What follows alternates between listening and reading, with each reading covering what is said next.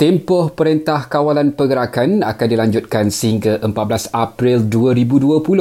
Perdana Menteri Tan Sri Muhyiddin Yassin berkata, walaupun lebih 95% rakyat telah mematuhi perintah ini, masih terdapat beberapa insiden kecil pelanggaran PKP. Sehubungan itu, kerajaan telah memutuskan tempoh Perintah Kawalan Pergerakan akan dilanjutkan sehingga 14 April 2020.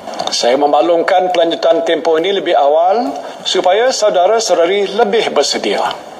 Anda yang berada di kampung tak perlu bergegas balik ke Kuala Lumpur hujung minggu ini.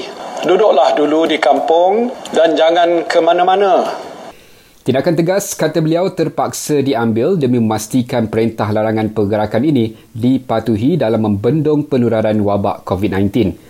Tambah Tan Sri Muhyiddin, tempoh kuat kuasa perintah ini akan dikaji dari semasa ke semasa dan jika ada keperluan, ia akan mungkin dilanjutkan lagi.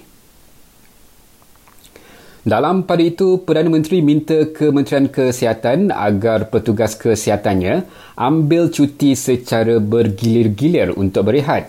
Tempat mereka akan digantikan petugas sukarela yang akan diuruskan kementerian tersebut. Sementara itu, satu kes kematian direkodkan akibat wabak COVID-19 menjadikan jumlah keseluruhan seramai 17 orang.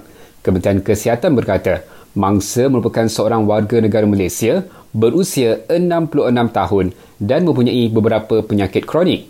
Punca jangkitan mangsa itu masih dalam siasatan.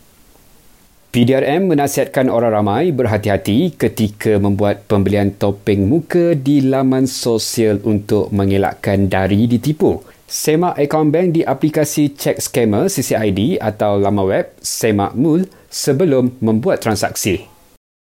Akhir sekali ini peringatan untuk anda, kerap cuci tangan, amalkan penjarakan sosial dan duduk di rumah.